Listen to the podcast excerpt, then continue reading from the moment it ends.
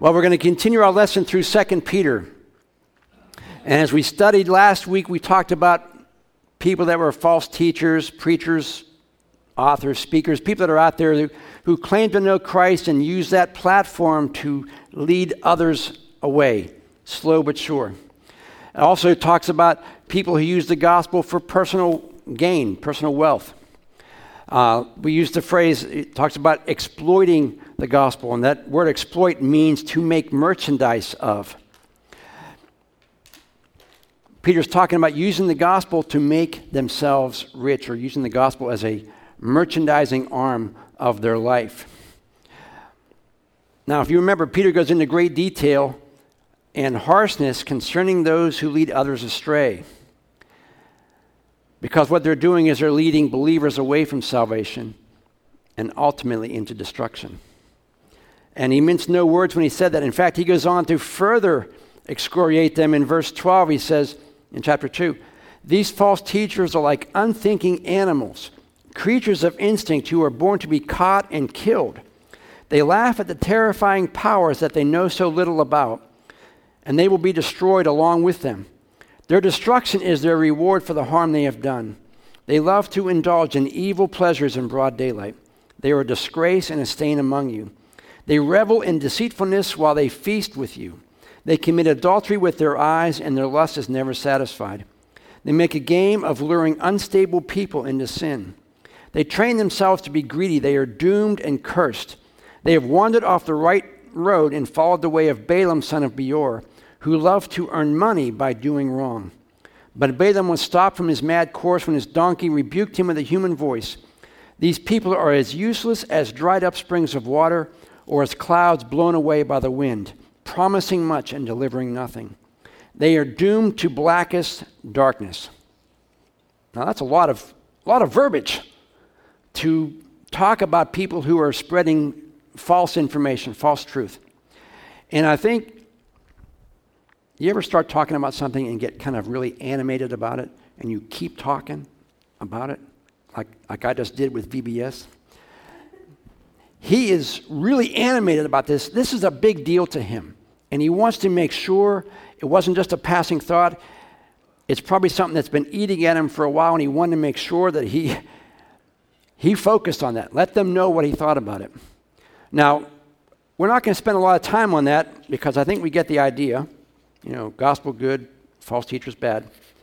But inevitably, people who teach this stuff will lead others away. And when that happens, and people come to not believe, and then become corrupted in their faith, here's what follows. Look at verse 19. We did that again. It says, They promise freedom, but they themselves are slaves to sin and, co- and corruption. For you're a slave to whatever controls you. They promise freedom. How many times we hear people in the news today promising freedom from something? They want freedom from God. They want freedom from any laws or freedoms or freedom from anyone telling them what to do. They think that looting and burning down and rioting is freedom. They think aborting a baby is freedom. They think that letting your child choose if he's a boy or a girl when they're three or four years old is freedom. That's actually insanity, but they think it's freedom. They think that taking God out of the public arena is freedom. There's an organization, we've probably all heard of it, it's called Freedom from Religion. Big nonprofit group. What happens when you, quote, are free from God? Anybody study post Christian Europe? What's happening there? They were once a vibrant, the center of the gospel. Europe. Now they're all post Christian. You have a lot of great, humongous cathedrals and things like that, but Christianity, for the most part, is dead. You got pockets here and there, but for the most part, the countries are in disarray. And most of them have went socialist. It's just, it's just a mess. Why? Because they took God out of, the, out of the arena because they think they can be free from God and do what they want. And what happens is you become a slave to that sin because that's all you think about. Anna sent me an article uh, by Ravi Zacharias. Y'all know who he is? Pretty good Christian guy, pretty good apologist. In the article, he quotes a guy by the name of Steve Turner, who's an English journalist.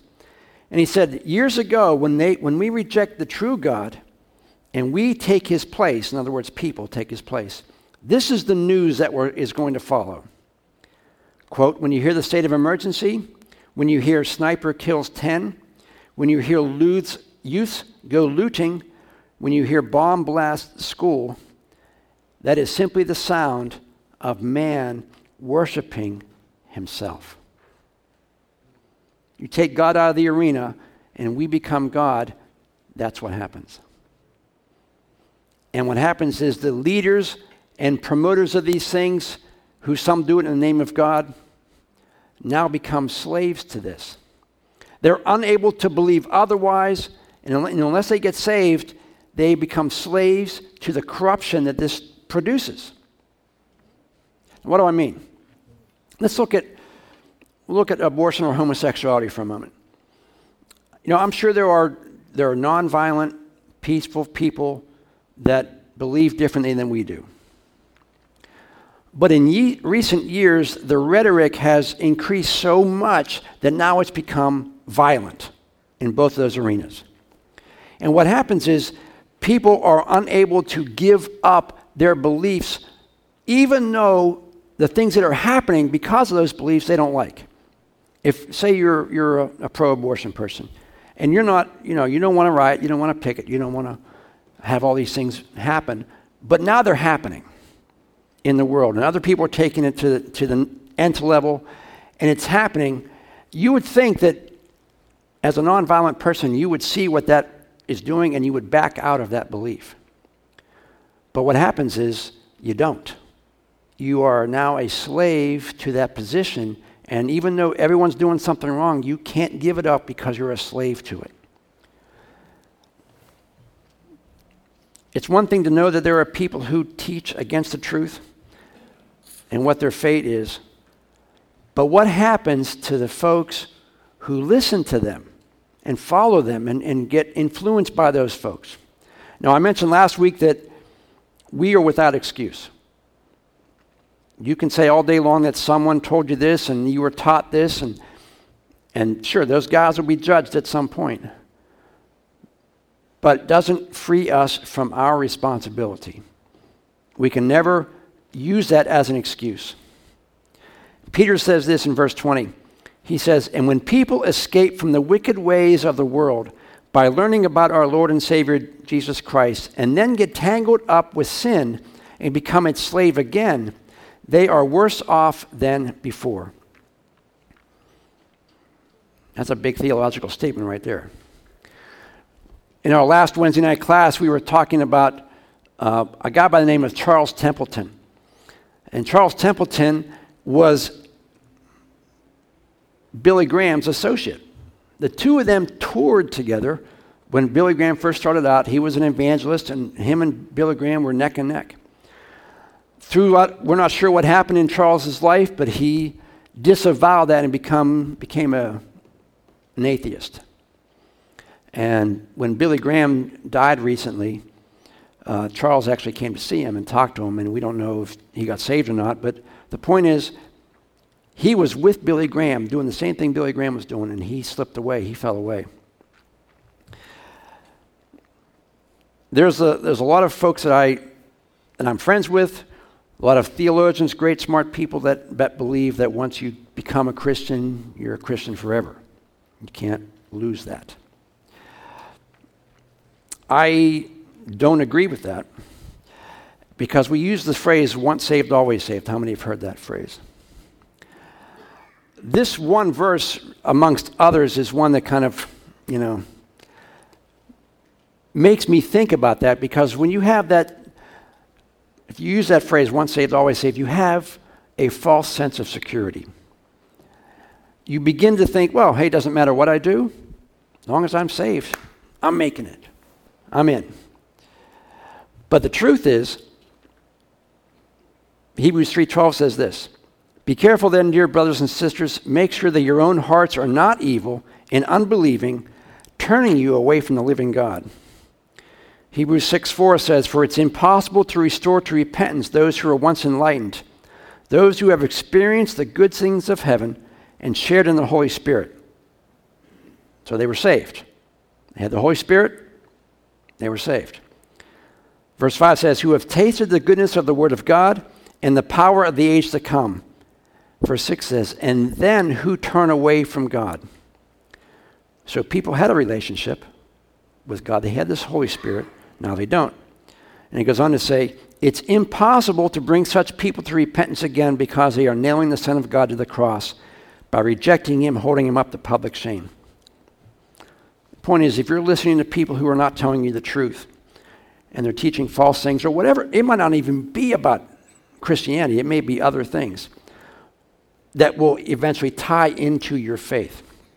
If you listen to that and you glom onto that, it will draw you away and you will not have a relationship with Christ anymore. Now,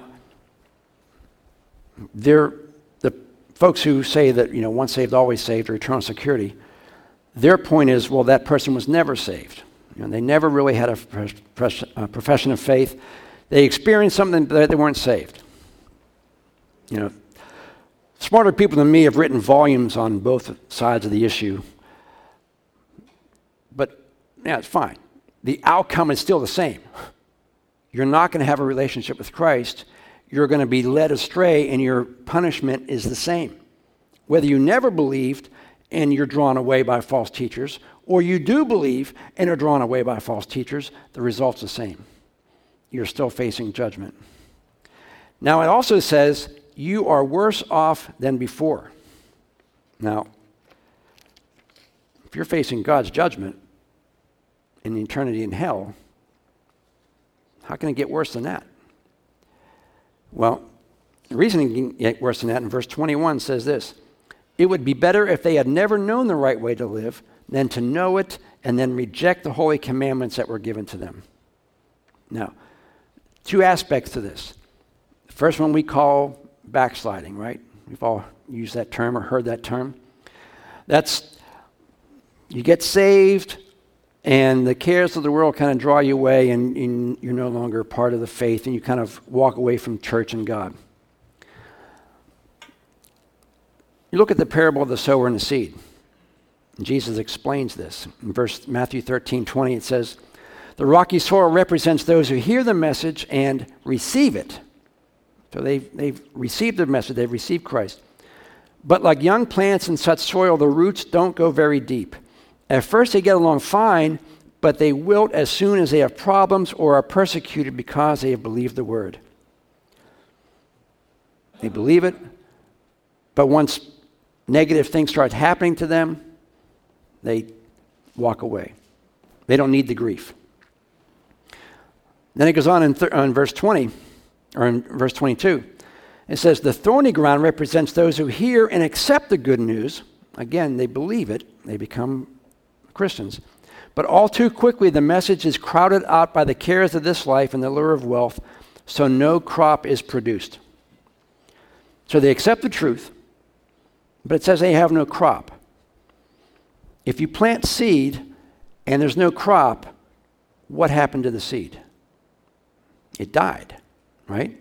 It has no, it's worthless. It has no vibrancy to it. If you die, Romans 8 1 says, those of you who continue in flagrant sin will, will die.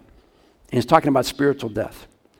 If you're a Christian and you're, you're doing something that you know you shouldn't be doing, it's, it's sin, and you feel this conviction coming on you, and you keep doing it, that, that level of conviction is going to be less and less and less until you no longer feel convicted about doing it. You keep doing it, and now you walk away from the faith. You die spiritually, which is what they, what they mean by no crop, no seed, the, the seed dies.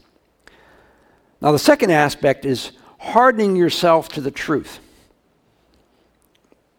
If you're on the other side and, and you believe that that person never believed, rather than being, being a believer and falling away, now you have hardening yourself to the truth of the gospel. And we've all heard in the unpardonable sin, right? We all have heard teachings on that. I'm sure I've shared it The unpardonable sin, the Bible says that no one comes to God unless the Spirit of God draws him, right? Holy Spirit draws you in. Holy Spirit puts that conviction in you and gives you the, the feeling that you need to have God in your life. Well, if you hear that message and you feel that conviction over and over and over again, and you reject it over and over and over again, guess what happens? That, that conviction, that Spirit's drawing, gets less and less and less until you no longer are being drawn by the Spirit. He has no influence on your life. And the Bible says the only way you can't get saved, you know, the only person people can't get saved are those who commit the unpardonable sin. It's not something that you do, it's something that you don't do. You don't respond to the gospel over many, many times of being exposed to it until you hear it so much you become dead to hearing it. How many of you have noises in your house that when you first moved in, they just drove you crazy? Whether it's a roof cracking, whatever it is. Over time, what happens? You don't hear them anymore. Same with your car. You drive your car, it has this little idiosyncrasy about it, and it bugs you for a while, then after a while, you don't feel it anymore. It becomes the norm. And if you've been in church and you've heard the gospel and you feel convicted and yet you do nothing with that, what's going to happen over time is you're not going to feel it anymore. You're not going to be drawn by the Spirit. And so if you're not drawn by the Spirit, you can't be saved. The Bible says my, in, that my spirit will not always strive with men. There's going to come a point where God says, okay, you've heard it enough. I'm, I'm withdrawing my call on you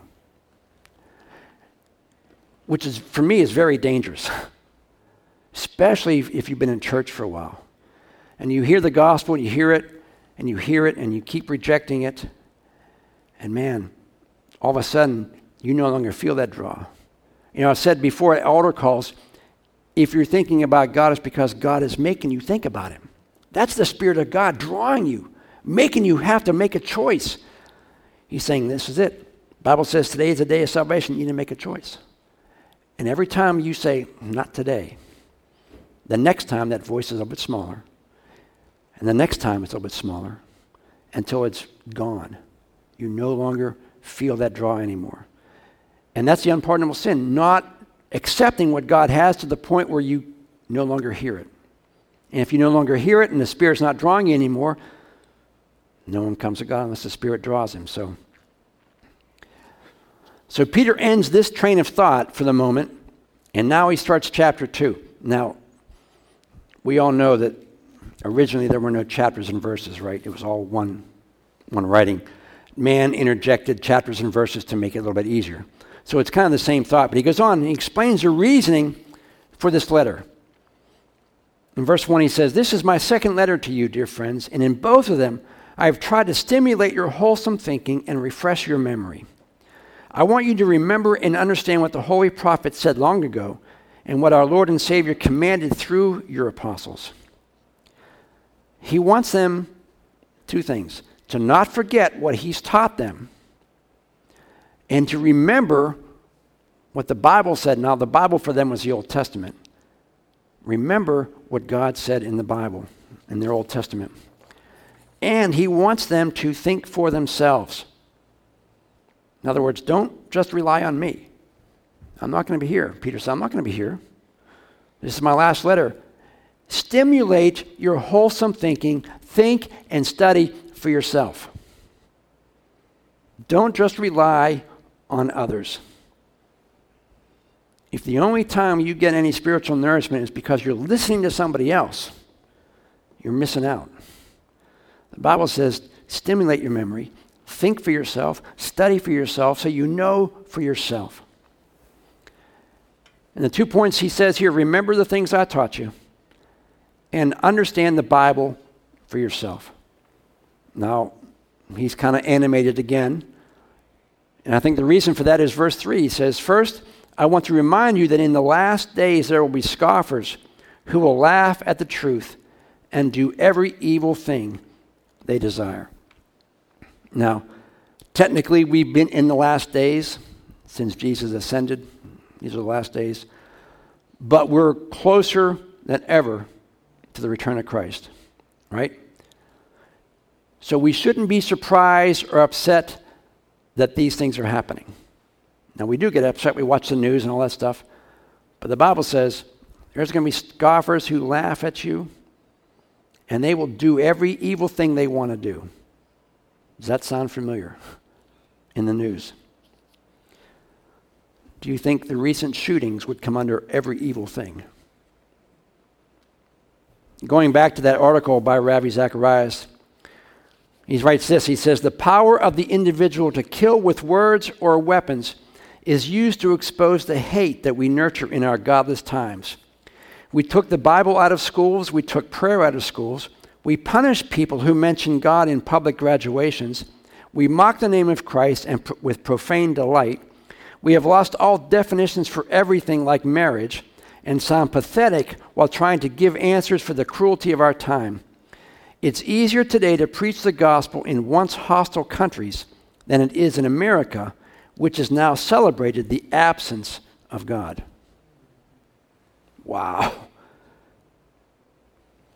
Peter tells us what these excuses are going to be from the people that do this. Verse 4, he says, This will be their argument. Jesus promised to come back, did he? Then where is he? Why, as far back as anyone can remember, everything has remained exactly the same since the world was first created. And this circles back to knowing what you believe. If you listen to them and to these excuses, it may sound logical. Unless you know God's word for yourself. That's why you need to be discerning in what you listen to and understand what you know. False teachers, atheists, agnostics, and just regular unbelievers will try to use Scripture to either justify their actions or argue against the reliability of God's Word. Nothing new. The devil did it with Adam and Eve. Genesis 3 1 says, Now the serpent was the shrewdest of all cre- uh, creatures the Lord God had made. Really, he asked the woman, Did God really say, You must not eat the fruit? How many have ever questioned, have been questioned, Did God really say that? Where does God's word say that? The devil used it against Jesus in Matthew 4, verse 5 It says, Then the je- devil took him to Jerusalem to the highest point of the temple and said, If you are the Son of God, jump off. For the scriptures say, He orders His angels to protect you, and they will hold you with their hands to keep you from striking your foot on a stone. That's scripture, but it's only part scripture. We know the devil's a liar, and we know the devil will always misquote and twist what the Bible says. He's a great imitator. He can't do anything on his own, but he imitates everything God wants to do. And he misquotes the Bible to us all the time. We said those things last week of things that we, it sounds scriptural but aren't. People will, will try to lead you away from your relationship with God, sometimes using scripture. We were talking last week about Jehovah's Witnesses were knocking on someone's door. And uh, should I let them in? Should I talk to them? And I said, Well, if you know where to go, if you can show them in the Bible, you can use your Bible as a weapon, bring them in. If you can't, if you don't know, you know, the Bible says then don't bring them in. Don't bring them in. Why? Because they will they have their own version of the Bible and they will twist things that are in the Bible to make, make you believe that the Bible says things that it doesn't say. And so we need to be vigilant in our study of God's Word so that when people come to us and they try to explain away their reason for doing evil things by using God's Word, we need to know what God's Word says. That's why Peter says, Remember and understand. Verse 5 says, They deliberately forgot that God made the heavens by the word of his command, and he brought the earth up from the water and surrounded it with water. Then he used the water to destroy the world with a mighty flood. And God also commanded that the heavens and earth will be consumed by fire on the day of judgment when ungodly people will perish. Peter uses two examples from the Old Testament that they believe, that's their Bible, they knew it to be true, And he says, Remember these things? Remember the flood? Remember Sodom and Gomorrah? Remember them. If those are true and you believe those are true, don't forget, God also said he's going to burn it up. And just to make the point about the judgment coming on false teachers, that the same God who made the earth, flooded the earth, which really happened, is the same God who said he's going to burn everything up on the day of judgment. When's Christ coming back? How many were Christians back around 88, 1988? How many remember the book, 88 Reasons Christ is Coming Back in 1988? Well, when that didn't happen, the guy rewrote it and said, well, 90, 89 reasons Christ coming back in 89. We don't know when Christ is coming back. The Bible says nobody knows. No one can predict it. But he does say there are things to take notice of to prepare you that he's coming. And I've read numerous articles saying that every prophecy that needed to be fulfilled before the return of Christ has happened. The only thing that is keeping God away from returning is that he wants people to be saved. In fact, Peter says it in verse 8 and 9. He says, But you must not uh, forget, dear friends, that a day is like a thousand years to the Lord, and a thousand years is like a day. The Lord isn't really slow about his promise to return, as some people think. No, he is being patient for your sake. He does not want anyone to perish, so he is giving more time for everyone to repent. So, why hasn't Jesus returned? If everything's been fulfilled, I think the gospel was on every continent in every country. Everything else that was predicted to happen before the rapture has happened. He's giving us more time to lead others to Christ. So, those folks you're praying for, our invite your one day, God is giving us those days to be effective in. That's the reason He hasn't come back yet. However, we don't have an infinite amount of time. Time will run out for us. Whether we die or Christ returns, time is running out. After it runs out, people that don't know Christ, out of luck. Verse 10 But the day of the Lord will come un- as unexpectedly as a thief. Then the heavens and earth will pass away with a terrible noise, and everything in them will disappear in fire, and the earth and everything in it will be exposed to judgment. If you're not ready when Christ returns, you're facing a difficult time. You're going to go through the tribulation and you're going to face judgment. We talked about the shootings last week or so. The first thought that came to my mind were they ready? I think we mentioned this last week. Were they ready to meet Jesus? Are we ready to meet Jesus? If we walk out of here today and drop over from a heart attack, are we ready? Or are we kind of putting it off?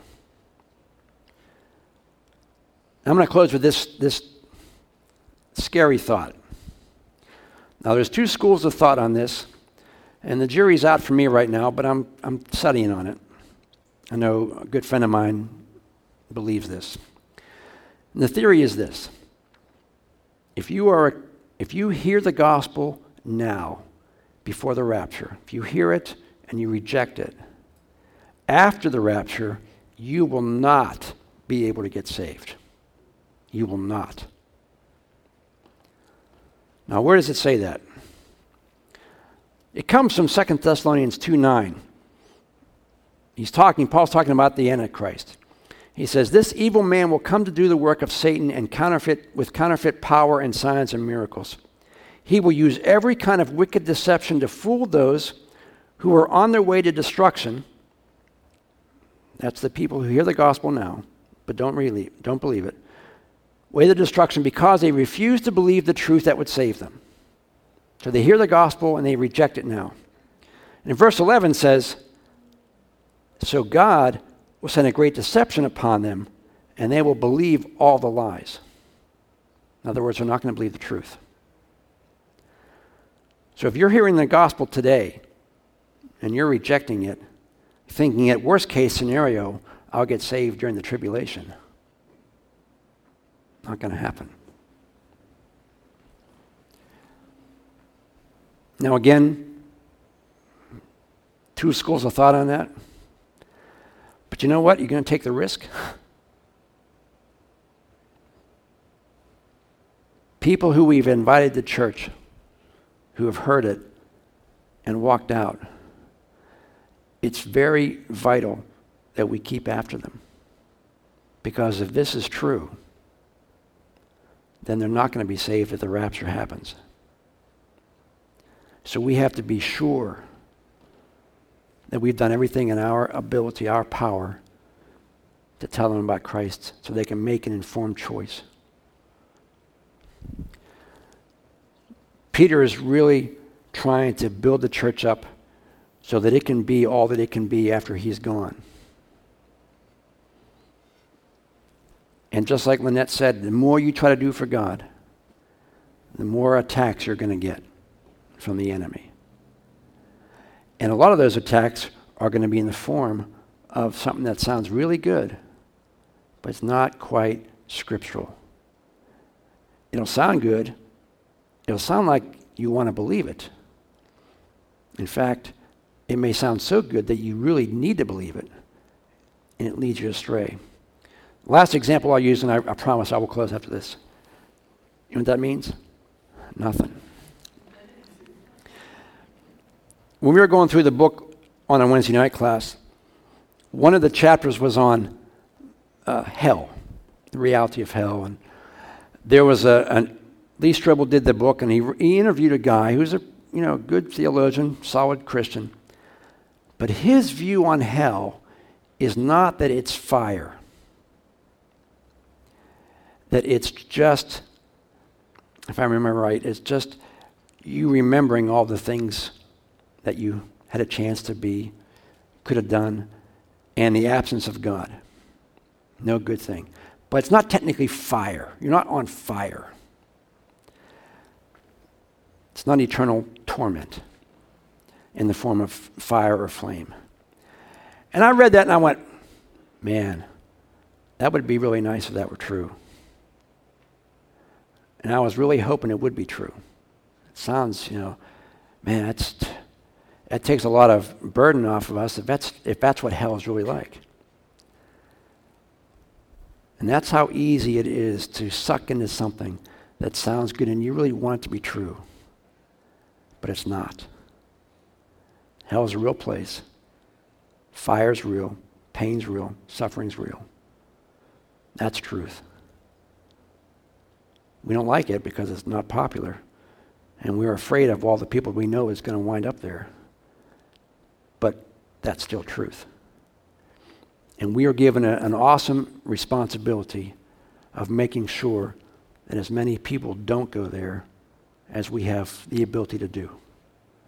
That's why Invite Your One is such an important thing.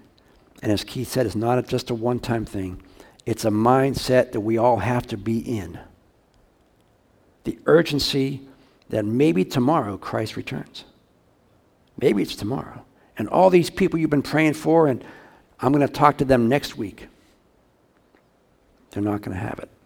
You're not going to be here to talk to them about it. We have today. Would you stand as we close this morning?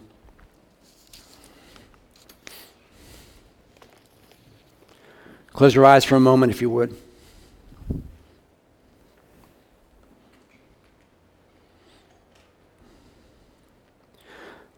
I know it's summer and a lot of folks are away on vacation. I, I hope everyone has a safe and blessed time.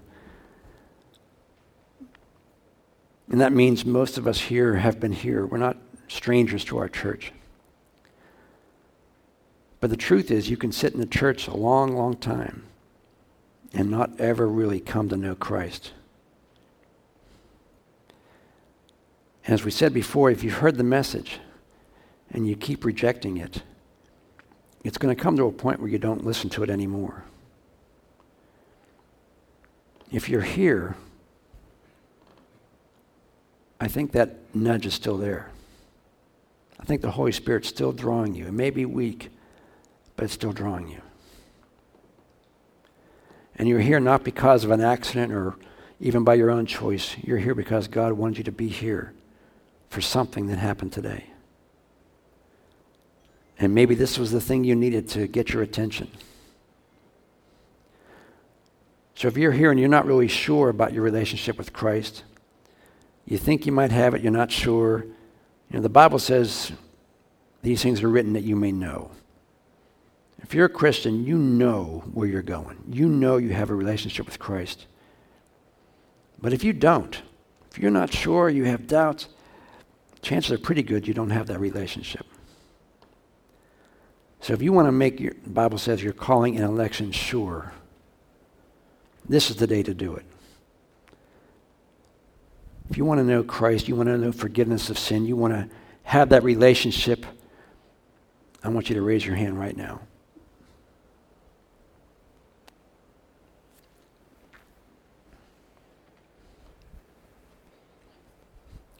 All right, I'm going to assume that we are all committed followers of Christ.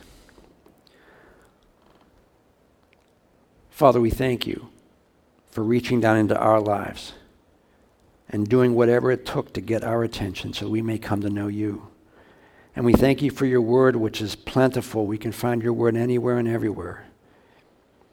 I pray that we would know your word. Your word tells us to study and show ourselves approved by you. by you, not by anybody else. We want you to approve our study. So, Lord, I pray that you would bless each person here. Allow us to grow in our knowledge of you. And allow us to have discernment. Allow us to have wisdom when studying and when listening and when making choices. And then, Lord, I pray that you would put that sense of urgency in us, that burning in us, Lord. As Paul said, I would, I would give up my salvation for all of my fellow Jews to be saved. Now, we can't do that. But, Father, have us, let us have that same sense of urgency to do whatever it takes to bring someone else to Christ. Lord, begin with me. I pray your blessings upon each person here. Allow us to leave knowing that we've been in your presence, knowing that we've experienced the power and the person of the Holy Spirit, and let our lives be a little bit different because of it.